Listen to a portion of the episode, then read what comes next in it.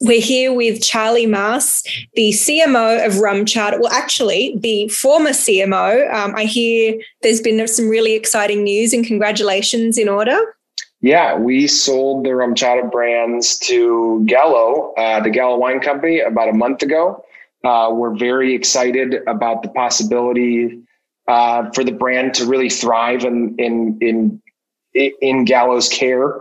Uh, you know, they're the biggest wine company in the world and they have a, their spirits division's been around 10, 15 years. They have some great brands. Um, and just they're, they're sort of the best in class in terms of execution at retail in our industry. And we are thrilled that they will be carrying on the RumChata name for the, let's, let's say for the next hundred years or hundred so. or several hundred years, yeah, right? However long people continue to drink, probably into the future. Well, that's yeah. amazing. I'm so glad to be catching you at this time and uh, you know having this conversation. Yeah, that that's what we've been doing for the last. It's been a while that that has been in negotiation, um, and so it's sort of the I guess the calm after the storm now. You're sort of looking around like, what am I going to do next? well, huge congratulations. I know that's been an incredible journey, not just for you, but also for your family. Yeah, yeah. My dad invented RumChata about 12 years ago. Um, I was working at Saatchi and Saatchi at the time. I came over to RumChata, let's call it seven and a half, eight years ago. Uh, and we've been yeah, we've been we've been selling, selling, selling, selling ever since. And so it's been uh, it's been a tremendous journey, a lot of fun working with my dad. Um, but we're also very excited uh, to hand the brand off to an amazing partner like Gallo and and to get some sleep. right, and to not have everything rest on you. Right, it's a it's a big transition, I'm sure. Yeah, yeah. I mean, our team at RumChata was amazing, and and people really we punched above our size as a small company.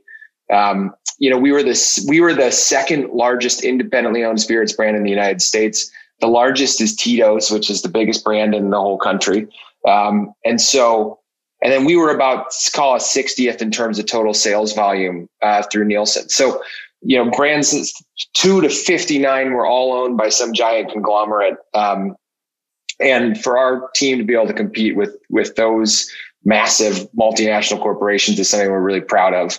Uh, and everybody really, uh, you didn't have one job. Everybody had about four or five different jobs and, and really pulled together. And that was, um, that was very different than, than my previous career at agencies where it's very siloed and you have your role and you stick to your role. It was a lot of fun to, to sort of see more of the business.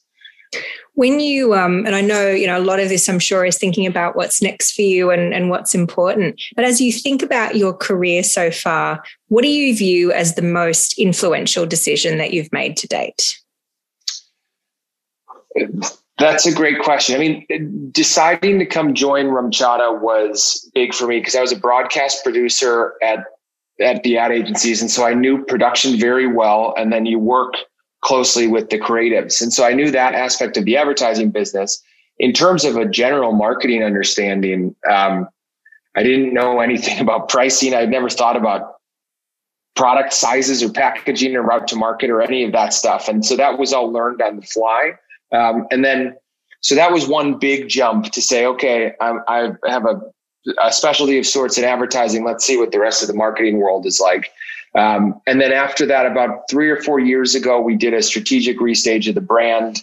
Um, and we really made a conscious choice to say, let's let's change the way we do things to make sure everything is is there's there's a data based reason for why we're doing anything. A lot of people talk about data based decision making at this point, um, but I think that we we try to take it a step farther and say, okay, let's own our own data, meaning instead of prior we had been using a marketing research firm that would you know every six months they'd put out a bunch of questions they'd give us an answer and the answer would come in a 70 page pdf and we'd walk through it and oftentimes you'd read it and then put it away until the next six months and we really wanted to shift our our whole the whole way of thinking to uh, if we have a question that comes up in any sort of meeting is there a way that we can look back at the data in real time cut it ourselves, see if we can find the answer. If we can't find the answer, then let's go back to the source and ask the question to, you know, a, a large enough sample of people that we actually have an answer. Because I,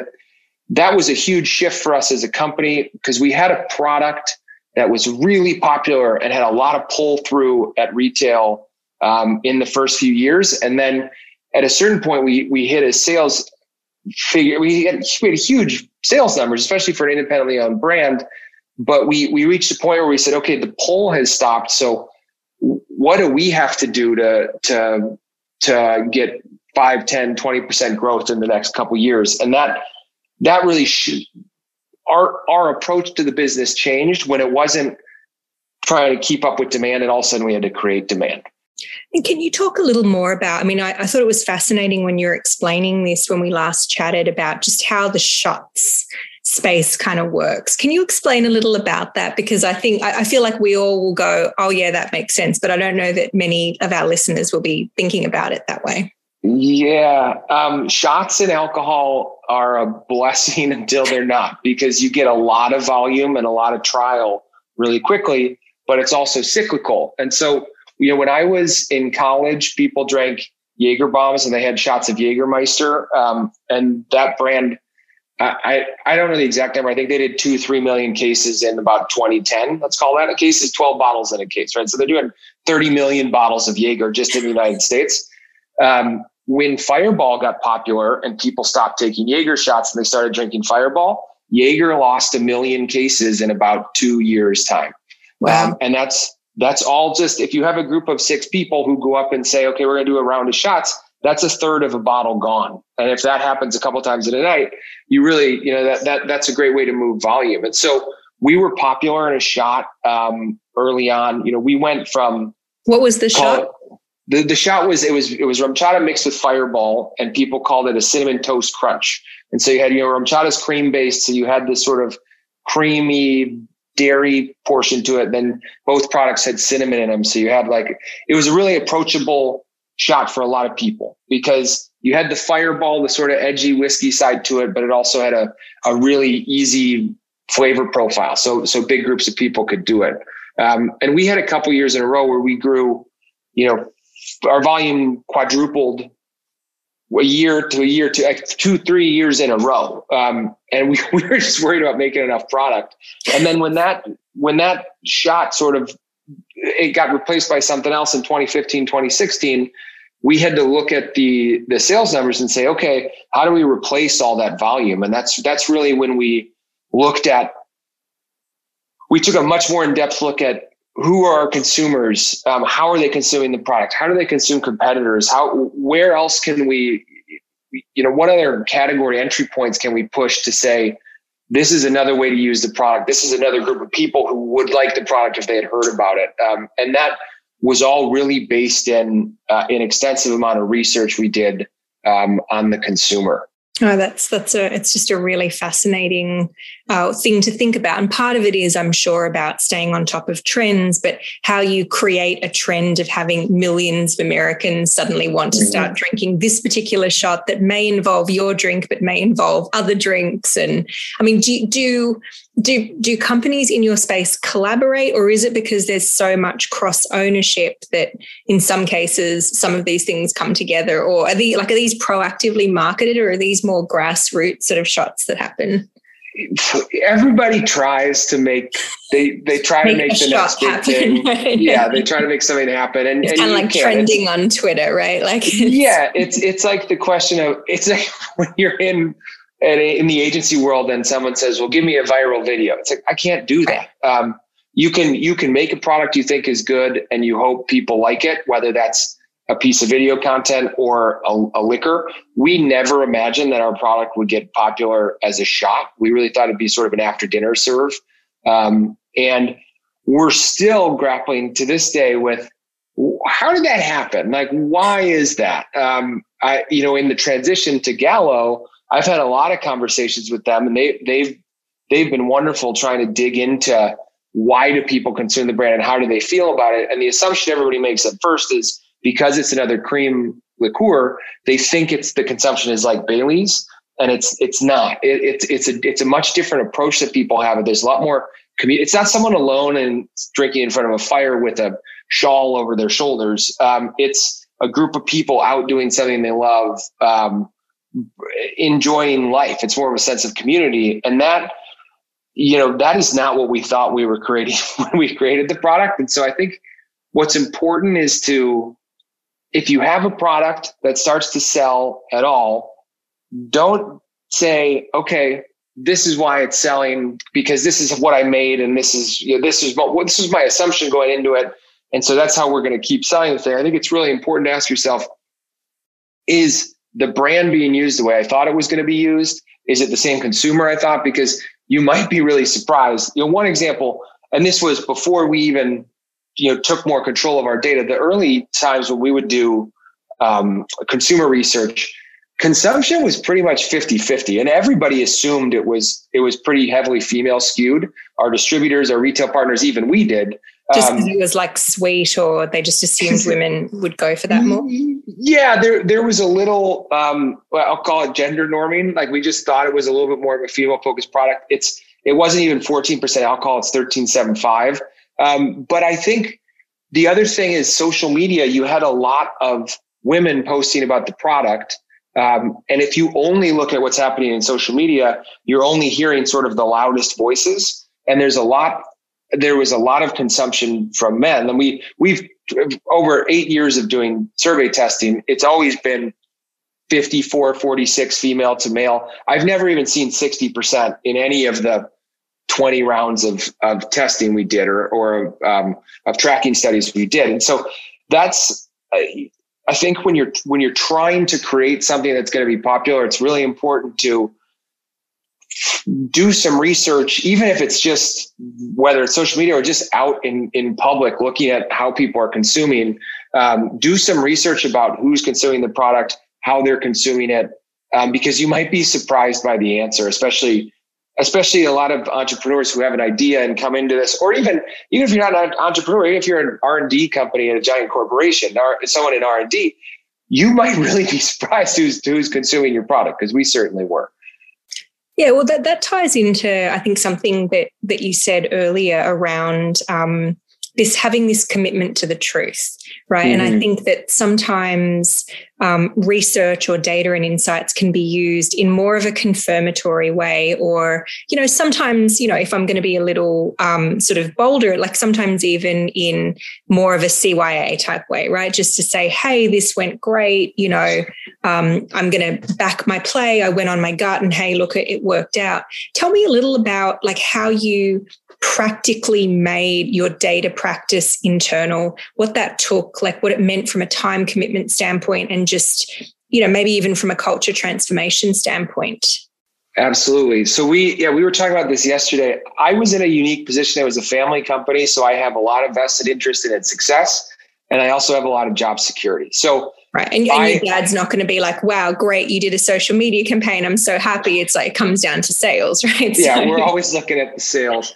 Uh, and so I, I realized I had, a, I had maybe more incentive and I also had the protection to really say, okay, let's not try and pass everything off as a success. Let's see what worked and what didn't. Um, and the, the way we really did that is when we, we switched our, our tracking study to YouGov, and they they provided all our data in in a in they, it's the Crunch platform. It's like a I think it's a Power BI platform, and so they we were able to in any meeting I could pull up, you know, the Hispanic consumer in California. What is the awareness over the last nine quarters? Um, I, I could cut the data any which way. We ask three thousand people every three months basic awareness stuff, and and as you get more and more of that data, you you really have the power to answer a lot of questions, and that was that wasn't actually all that expensive. It was the same cost on that research. We also at the time paid to get Nielsen, which we hadn't before. We invested a lot more money in in all of our all of the data that was available to us. Um, and then also at the same time, as part of this journey, we became corporate sponsors of the Ehrenberg Bass Institute, the you know the the or the, the research institute that's put out the How Brands Grow books, which are very um, influential, and their corporate sponsorship program gives you access to all of their research. It's easily searchable, um, but also to their people. So we could email and ask them questions. Like I said, we're redoing our tracking study. Is this question formatting going to give me the right answer? And some of them they say, yeah. my leading people. Yeah. Yeah. And they, so they really helped us say, this is how you get the most usable data. So we made all these investments in, in, in consulting, in the actual data and new platforms, but then you have to invest the time. Uh, to really understand them. I don't think we would have gotten as much out of it. And frankly, the first year or so that we had all these tools, we didn't get as much out of them as we did later on because we were still learning how to use them and what the like, like physically how to get the data, how to use it like that. But also you have to kind of wrap your head around this this approach that you can answer any of these questions. If you're in a meeting and someone says, "Well, I wonder if perhaps people don't want to put RumChata in coffee," right? Well, I can go to YouGov, I can ask that question to a thousand people overnight, and I can have an answer tomorrow. And once you get in the mindset of we can get an answer to any of these questions, you you that sort of builds upon itself, and you have more you have more confidence in your decisions and the programming that you're that you're laying out there. And you also, I think, in the end, you can you can own up if something did, didn't work. You know, we invested a lot of money trying to push RumChata and coffee as a, as a new consumption after the shot was falling off. And we didn't really move consumer behavior all that much. It was 10% in 2017 and it's 10% now.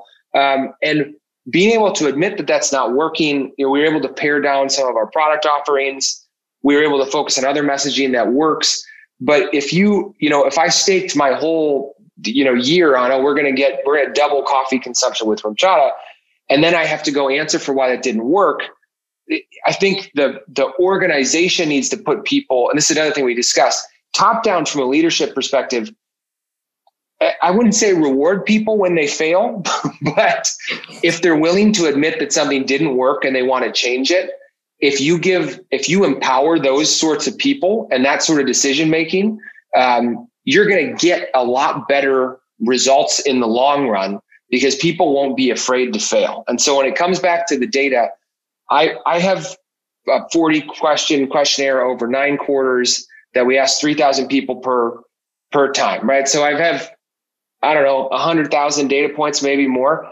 I could find the one that's going to say my program worked if I really wanted to in all of that. But if that I, your I, only criteria, right? Yeah. Yeah. If that's if I had to go defend this, whether it's for my bonus or for my job or just to keep my, you know, my my budget for the next year. And so I think there's there's a number of things we learned along the journey in terms of making your organization data focused. One is it's important for everybody who's involved in the marketing side to have access to the data and to understand it. And so we didn't have one analyst who would tell us what to do. I had a team of people. It was four of us.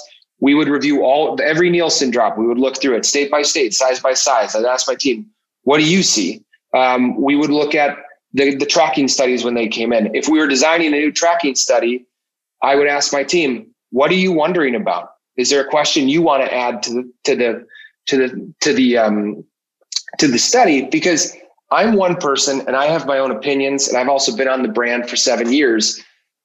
Our employee that we had hired last summer might have a very different opinion on things and might see things differently. I think that it's it's really easy to say, okay, we have an analyst over here, or we have someone who's pretty data focused. They get this stuff. Let's let them analyze Let's it and we'll run with it. Come back to us with the answers, right? Yeah, come back to us with the answers. But they might not even ask the questions that you would ask, uh, and that that took a while for us to learn uh, in terms of making the whole team more more data focused and data centric. Yeah, it's uh, there's a certain messiness to it. You sort of have to get in the muck, and you can't sort of sit back on a on a pedestal and just kind of wait for for things to to surface. Um, but it's you know i think what you did there though is very unique because i think it is it is one thing to say hey we want to be a data driven organization. It's another thing to really move that through um, you know, you talked about like not, and I feel like sometimes the commentary on this goes too far where it's like reward failure, celebrate failure. Like yeah. failure's not that great. Like it's not something you should strive for, but it's right. okay. Like as long as there can be psychological safety around not being perfect and not always being right, as long as you're learning, like how do you bring that to a culture? Like, you know, because you don't want to go off on the other spectrum, which is like just fail. That would be fantastic. Right. I think some of the books that cover this, it's almost like I should go out and try to fail, and that will be a success in itself. You know, but yeah. how do you how do you practically speaking bring that into a culture? And you talk about you know you maybe have that psychological safety because you feel like you have this job security but you know did your team feel more at risk because you were actually also an owner or less so because they felt like they had air cover? Like how did you personally bring that to your team and, and cross functionally I hope they felt like they had more cover. Uh, you know, I I tried to emulate this piece of advice. I, I don't know how well of a job I did, but I, I heard once that like the basis of a good leader is to take the blame if things go wrong and share the credit if things go right. And that really provides people a environment to take manageable risks, right? I wasn't, I, I wouldn't, if something kept going wrong and wrong and wrong and wrong, you have to address it. But I, I think it, to give an example in our own journey, we came out with the new product in 2017, 2018. It was called, we called it Frappuccino. It was an iced coffee product, uh, RumChata mixed with iced coffee, ready to drink. It, it, it was great. The liquid was great. And we advertised heavily and we tested awareness for a couple years. And two years into the life cycle of the product, we had 3% national awareness on Frappuccino and we had 30% national awareness on RumChata. Uh, so one out of 10 RumChata drinkers knew the product existed. And this is when I say advertised heavily, we spent, let's call it two and a half, three million dollars. Like it was a big investment for us. And it hit me like a ton of bricks at one point that uh, obviously the chata that we know is rum chata is not being connected to Frappuccino. And we were, we were just too close to it. And we thought people would connect those those those names and they didn't. And and so we repackaged the product we changed it to rum chata cold brew. Um, and then we also were able to use that learning as we launched a couple other new products last year to say okay we have to have the rum chata name in its gold logo right across the front of the package. It does not it's not well enough to to loosely tie it to the brand. It has to be the exact same logo same font same everything and this was also heavily influenced by a lot of the distinctive asset work that Ehrenberg Bass has done and that they push of like really the, I mean, the, the log line is figure out what your customers recognize and make sure that's across every package. And I think with a lot of the, the Ehrenberg, you know, how brands grow, once you hear them, you're like, oh, of course, do that. And then you look at the brands out there that aren't doing that, myself included, and you're like, oh, wow, this is, we need to, we need to do this. So that was one thing where, yeah, we we failed. That product did not launch well. It did not do a great job. And we came back a couple years later. We learned from it. And then last year, you know, we were plus 34% cash value according to Nielsen. Um, the the and the, the whole industry, the whole world was thrown out of whack last year, right? Our category was about plus 20. So we we really outgrew the category. And it was because we had we had failed, yeah, but we also looked at that failure, tried to learn as much as we could, um, strengthened whatever those learnings were, or confirmed them uh, in the data, and then we came back and we improved upon that. And that's, you know, if you're, I think about agency life, where if you have one bad campaign or you have a bad year, you might lose the account. That is just not conducive to long term good work because people are constantly, the incentives there are to really try and make sh- not learn it, you're not incentivizing people to learn and grow and do a better job over the long run. You're incentivizing them to you know put lipstick on a pig and try to make a failure look like a success. And that's um, if you're doing that you can never really have a, a realistic discussion about what's working and what's not and how do we improve yeah. And I think, I wonder if it's that sometimes, you know, when you go into campaign measurement, something that I know worries me in our business where you go, gosh, everything's already been done, right? All the mm-hmm. money has been spent, all the presentations have been given, everyone's so excited. And then they huddle together and go, How did it go? You're like, oh man, you know, it's it's the stakes are so high and you know people have put on their sunday best to sort of see the results and you're like i guess you know eh, if there's a different sort of approach than if you're sort of approaching it going hey this is a, an opportunity to make the next campaign better and to really sort of get takeaways i think there's one which is like confirmatory and another which is exploratory. Um, but it is, I mean, it's it's really hard, and I think agencies, you know, perhaps even more than than pre-COVID, I think are, are put in that spot where, you know, it's very hard to say, hey, you know, this didn't work, but here's what we learned. It's sort of everyone wants the person who has the magical, you know, the magical answer for everything, where every campaign always works, and that's just not reality. Yeah, it's it's funny as you were saying that. I thought of the scientific method, you know, like from 400 years ago. And I, when I was growing up, I always, when we learned this in school, I'd think, why bother making a hypothesis to start? Why don't you just see what happens with the Do experiment? It. And you'll, yeah, you'll just figure it out from the experiment. But I think in the sense of like looking back on a campaign, it, it would probably be pretty helpful up front to say, this is what we think is going to happen. So then later on, you can't just dig through this mound of data or this mound of results for whichever one might support your your claim. Um, you, you can really hold yourself to this is what we intended to do and this is what we thought would happen. Did it happen? And that I think that grounds your analysis more in reality because if you, you say I put together a whole campaign and I'm trying to sell, let's just call it RumChata to people over 60. If if in the end it turns out that I look at all this data and wow, engagement in the campaign was up massively for people 21 to 40. Okay, great. That's great. I can put that into a deck somewhere, but I didn't accomplish my goal. How am I ever going to recreate that if I wasn't even trying to do that from the get go? And I think there's a, there is a sense when you start looking backwards at a, at a campaign, especially if the sales numbers didn't go the way you wanted to, or you didn't get the viewership numbers or whatever the engagement to to there's a there's a there's a temptation to say, okay, we have ten thousand metrics here. Let's find the ten best for us. And Tuesday night like, between six and seven p.m. we were the winners. yeah, yeah, and I, I just long term, if if it's like throwing darts blind, right? you might hit a bullseye once, but you're not going to really be able to recreate that um, when you try and come back and and do the next campaign. I, uh, I, I had this thought last year, and I was thinking around. You know, I was like, okay, I'm I'm a believer, right? Like, I believe data and insights are incredibly important. Of mm-hmm. course, I do. I founded a company around it, um, but you know, I had this theme around like essential services, and you know, can you go through your life and be, you know, in many respects, a great marketer or a great content creator um, or a wonderful creative without ever looking at data? Probably like could you be better? Maybe right?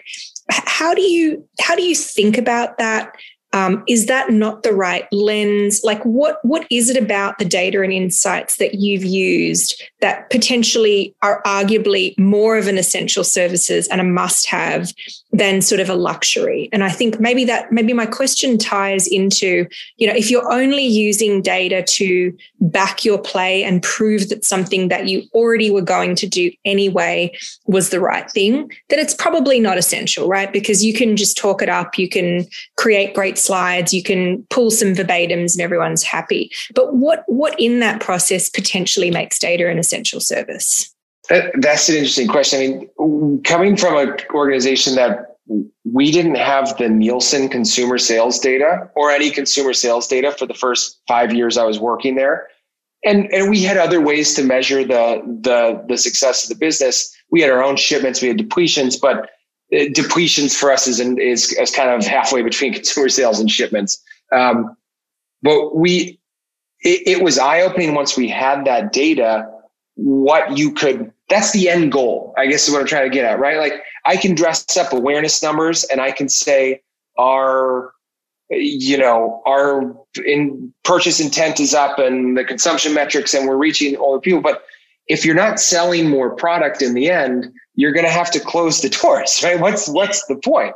Um, and so, and even I know some businesses, organizations are probably, you know, probably think, well, sales isn't the point. You know, we're we're a we're a nonprofit. We're trying to help people, but you have to sell whatever you're doing. You have yeah, to sell that service, or it's yeah, yeah. If there, there's something there that you have to bring in to keep the lights on, and even if you're trying to sell, you know, people on a on a public health measure, for example, right? Like you you have to be able to sell that and get people to come in. I think about all of the talk now about how to get people to come in and be vaccinated, right? Like that's that's that is a sales challenge. I hope they're looking at it like a sales challenge as much as like a public health challenge. And so you have to know who's not coming in and getting vaccinated yep. so you can reach Why? those people yep. to meet their use, right? And so if you don't have access to your sales metric, if you're if you're looking at every campaign based on engagement or awareness numbers or or any other number of things, you're not actually you're not, it's like you're playing the the the game, but you're not looking at the scoreboard in the end, right? I think that's that's something that's integral for people to understand.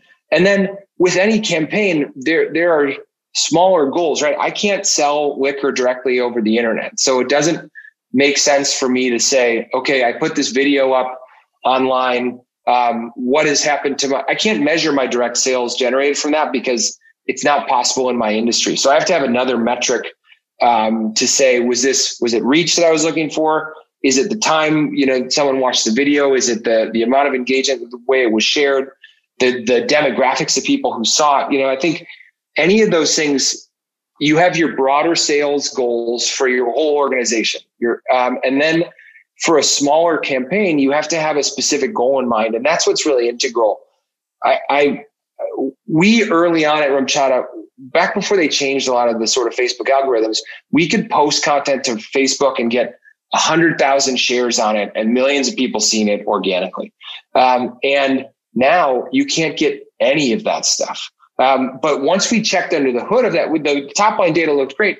We didn't really bother to think about it much beyond that because these big numbers were flashing in our face. And then you could go see the frequency, and some people were seeing it 10, 12 times. And so that million people who saw it is actually maybe a hundred thousand. It doesn't look as successful now, but it, I think for every business, the, the data that's going to be essential for you is going to be slightly different, but there's, there's the, there's the big pie in the sky sales number that you always have to have an eye on. And then beyond that, for your specific campaigns, you should have an actual target you're looking for. And that's what is really going to be integral to, to you in that instance.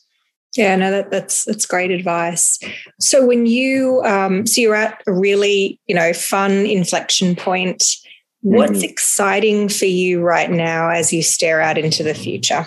I think, I mean, it's been a really strange year for everyone, right? And I I have a lot of sympathy. We were in an industry that benefited from a lot of these lockdowns. People were at home more; they were purchasing more spirits I have a ton of sympathy for our partners in bars and restaurants. A lot of people lost their jobs, lost their businesses. Um, and I hope all those people get back to work and, and those businesses can, can really thrive again. But going forward, I mean, after you see economic disruptions like this, you oftentimes see a lot of innovation, entrepreneurship. And I think you're going to see in the next five to 10 years a ton of new businesses and new ideas that came out of people who you know, they they maybe they didn't have the stability they thought they had at that one job, and it it gave them that push to go try and start their own business. So I'm I'm excited to see how people respond in the next five to ten years. Uh, the new businesses that crop up.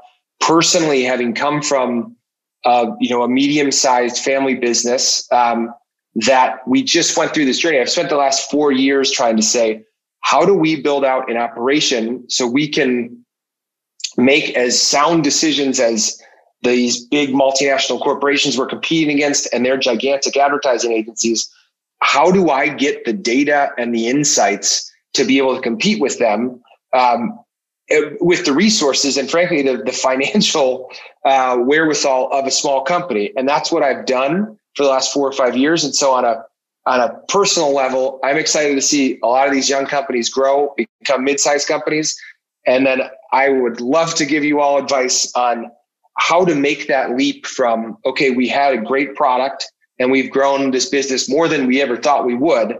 Now we need to really take a look at our consumer, at our, at our market, at, at the, you know, the demographic trends happening and, and make better decisions going forward because we're not sort of on that rocket ship now. Now, now it's about grinding out steady growth and reaching new people. And so I'm excited for that in the in the macro sense for the whole world to see the type of things that come out in the next five to ten years. Um, and I hope I get a chance to advise some of those people uh, with some of the skills I've developed recently.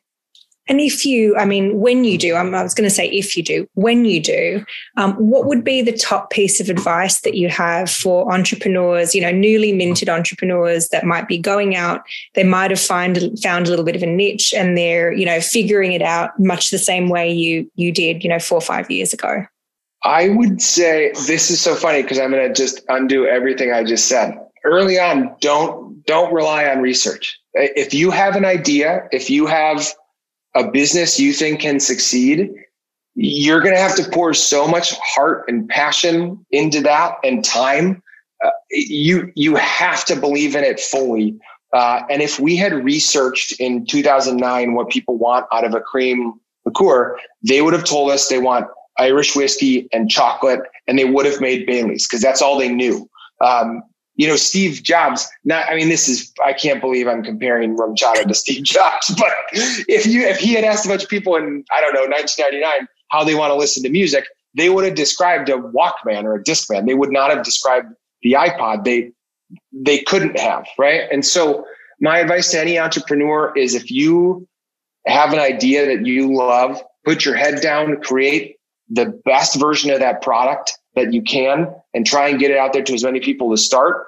And if people like it and they start to pick it up and, and it's successful, then it's time to worry about who's consuming this, why, where. But but before then, I don't think any of that, all of the data that I've just talked about so glowingly for the last 40 minutes, I don't think it's helpful uh, until you really have the product out there and you've seen if people are going to take to it because it's really hard for people to imagine what they want. Um, I, I, think it, it, it, yeah, that would be my advice to, to anyone starting a new business is, is you gotta, you have to believe in your own idea because so many businesses don't work out that if you don't believe in it, you're just not going to be able to get through all the challenges it's going to take to get it to market.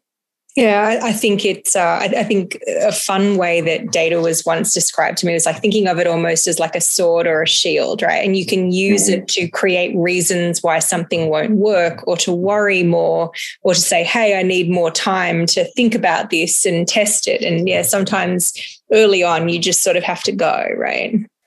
Well, the data is tremendous at telling you the truth about what is happening, right? But it's really hard to use the data to project what's going to happen or what people want. And I think you can look at the, the liquor industry. Everybody, one person comes out with a flavor that works of a product, and you will see that in every other product there is out there. It's just, it's a copycat industry. That's what happens. Um, eh, but you can't look at the flavors that are succeeding right now and then project ahead to say, oh, all of a sudden people are going to want to jump to a cinnamon whiskey or a peach whiskey, you know, or you know, a, a pink lemonade vodka is really going to blow up. Like these, these are all products that have become, you know, hundred million dollar products in the last five to 10 years. And no amount of research before they were out there would have told you that's what consumers want. And so, yeah, I think the, the sword and the shield analysis is, is that's interesting. And I certainly, I think we talked about that in terms of whether you're using the data, data to defend what you're doing or um, really kind of actively try and figure out. I, I think that's an interesting parallel there. I, I, almost think of it like, I don't know, like a history book or a, I, I don't know, the, I was going to say a time machine, but that's not really right. But like forward looking, looking or backwards yeah. looking, I, I think the the data really should oftentimes be used to to ask what is actually happening and how can we adjust as opposed to um, what do we think is going to happen in the next couple of years yeah, no, I love that. Um, last question for you. If you could go back in time when you first, like either to the start of your career or if you want from when you first came on board at RumChata what is the one thing that you wish you would have known right then? The one thing, there's so many. Um, um, I think, you know, one thing in my the bridge between my time at at Saatchi and Saatchi and RumChata, you know, I I really thought about the, this, the creatives are going to be so mad at me for saying this, but I, I really used to think that a great idea can really carry a, a brand and carry awareness. And you know, a clever piece of content or something like that. And if you don't have an understanding of how you're going to get that any sort of message in communications, if you don't have an understanding of who you're going to deliver it to and how, it doesn't matter how good the message is. I think of, you know, if you wrote the greatest rock and roll song ever before there was a radio, you're not really going to get that song out to a lot of people. You're not going to become the Beatles. Um, it's, and it's one thing I think early on, and and and particularly now in in when we see small brands doing really great things online, um, people think, "Oh, all I need is one great piece of content," or "I need." Um, I, you know, I, I, feel like brands don't do this anymore, but oftentimes they used to ask for that viral video, you know, five, six years ago. Oh, and that's still not, a thing. It's still a thing. It's still happening. Okay. that's not, um, instead of focusing on what the content is going to be uh, of the message, um, and I guess if you looked at a larger business perspective, it, it, what the specific product is, you have to know what the route to market is going to be, or else you're you're just you're you're not you haven't fully thought out the whole business. You've only thought out a little portion of it. Um, and then the other thing, the other specific advice I would give to myself, to, if I could go back eight years, would be really invest your time in understanding the data around who your consumer is, why they're consuming, and and make that a focal point for your own decision making. Because that, and again, this is I jumped at RumChata when the, the brand was doing a quarter million cases, so we already knew the product was working. We had gotten through that first phase of sort of uh, blind faith, right? Um, once you take the blinders off, if I think we could have we could have made some of these adjustments earlier on, but it's a journey and you learn uh, a lot along the way. And as long as you are learning from some of those things that don't go as well as maybe you like, um, I think in the long run you'll you'll you'll add more skills and you'll add a better perspective, and and that's one way to to to succeed in in business. So I I I, I try to have a little uh, um, compassion for myself eight years ago, uh, who was trying to learn a lot of different parts of the business and focused originally on the ones that he knew the best. Um, but um, yeah, that was a little rambling, but but I'm getting nostalgic, I suppose, now towards the end of my time at RumChata. So